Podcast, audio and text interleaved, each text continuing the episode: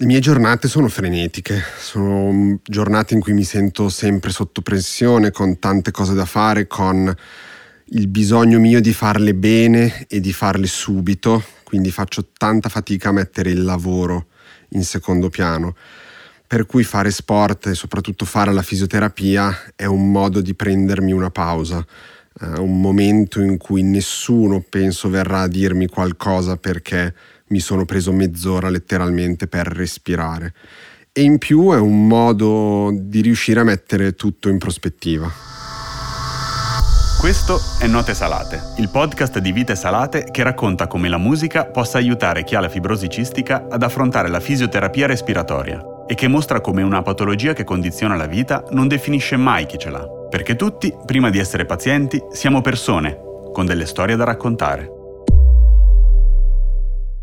Questa puntata si intitola Un medico paziente ed è dedicata a Federico, un giovane oncologo che vive e lavora a Milano. Benvenuto Federico. Ciao, grazie di avermi invitato. Siamo rimasti molto colpiti dalla tua storia, dal tuo essere medico e paziente allo stesso tempo. Ci racconti com'è nata la tua passione per la medicina? Certamente, eh, è nata diciamo gli ultimi due anni del liceo quando ho cominciato a prendere dei bei voti in scienze, avevo un professore che non era solito dare voti alti, soprattutto ai maschi, e allora ho cominciato a pensare, ok, eh, forse una materia scientifica all'università, ovviamente bazzicavo ospedali fin da quando ero piccolo e ho detto, vabbè, 2 più 2, perché non medicina? Scegliere di diventare medico non comporta solo grande impegno e sacrificio, ma anche dei rischi per te che hai la fibrosi cistica.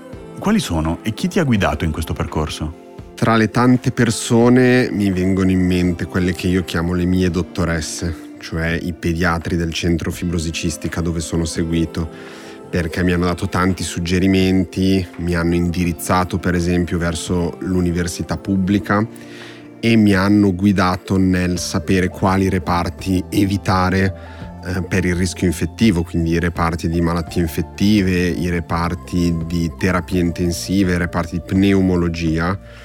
In più, già prima della pandemia, in ospedale indossavo spesso la mascherina, quando ancora non lo facevano tutti, e lo facevo specialmente in caso visitassi dei pazienti con delle infezioni alle vie respiratorie. Ci hai raccontato che a spingerti verso la medicina è stato il tuo desiderio di comprendere meglio la realtà dell'ospedale. Studiare ti ha permesso di conoscere meglio anche la tua patologia? Sì, assolutamente. Uh, molte delle cose che ho imparato sulla fibrosi cistica le ho imparato studiando uh, all'università, studiando pediatria, studiando pneumologia. Uh, ho capito alcune di quelle che sono poi le complicanze eh, della fibrosi cistica, per esempio l'infertilità, non sapevo nulla prima di studiare all'università che è un problema che si associa alla fibrosi cistica Um, e mi ha aiutato anche a sentirmi un po' fortunato perché mi sono reso conto che alcune delle complicanze della fibrosi cistica io le avevo in forma molto lieve, soprattutto a livello polmonare, eh, così come al contrario al pancreas ho un po' più di disturbi di altre persone. Viceversa invece pensi che l'essere paziente possa renderti un dottore migliore? Spero di sì, um, credo soprattutto in termini di pazienza nel senso che quando sei nel ruolo del medico i pazienti li vedi come persone molto esigenti, um, che sopportano male le lunghe attese e quindi tendi a essere insofferente verso questa attitudine che hanno. Nel momento in cui sai molto bene cosa vuol dire stare dall'altra parte, quindi stare lunghe ore ad aspettare magari per sentirsi dire qualcosa di non sempre bello, eh, tolleri di più, quindi sei più comprensivo e anche i pazienti ti danno poi un feedback migliore. Devo ammettere che è vero anche il contrario, cioè essere un medico rischia di farti essere un paziente un po' peggiore, perché ti trascuri un po' di più eh, o perché da paziente poi quelle attese le sopporti un po' meno, perché dici no, io sono uno di voi, voglio passare avanti. C'è qualche consiglio che vuoi dare a chi soffre della tua stessa patologia?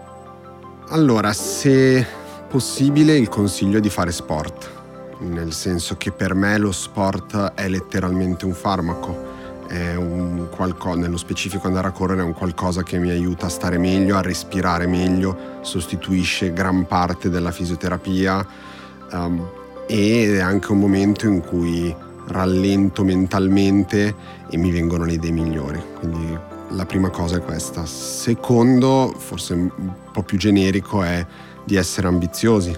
Al giorno d'oggi le cure per la fibrosi cistica sono nettamente migliorate, quindi anche i pazienti possono condurre una vita più normale e quindi dico siate ambiziosi, cercate di fare quello che vi piace di più senza precludervi delle esperienze solamente per la paura di stare male per la fibrosi cistica.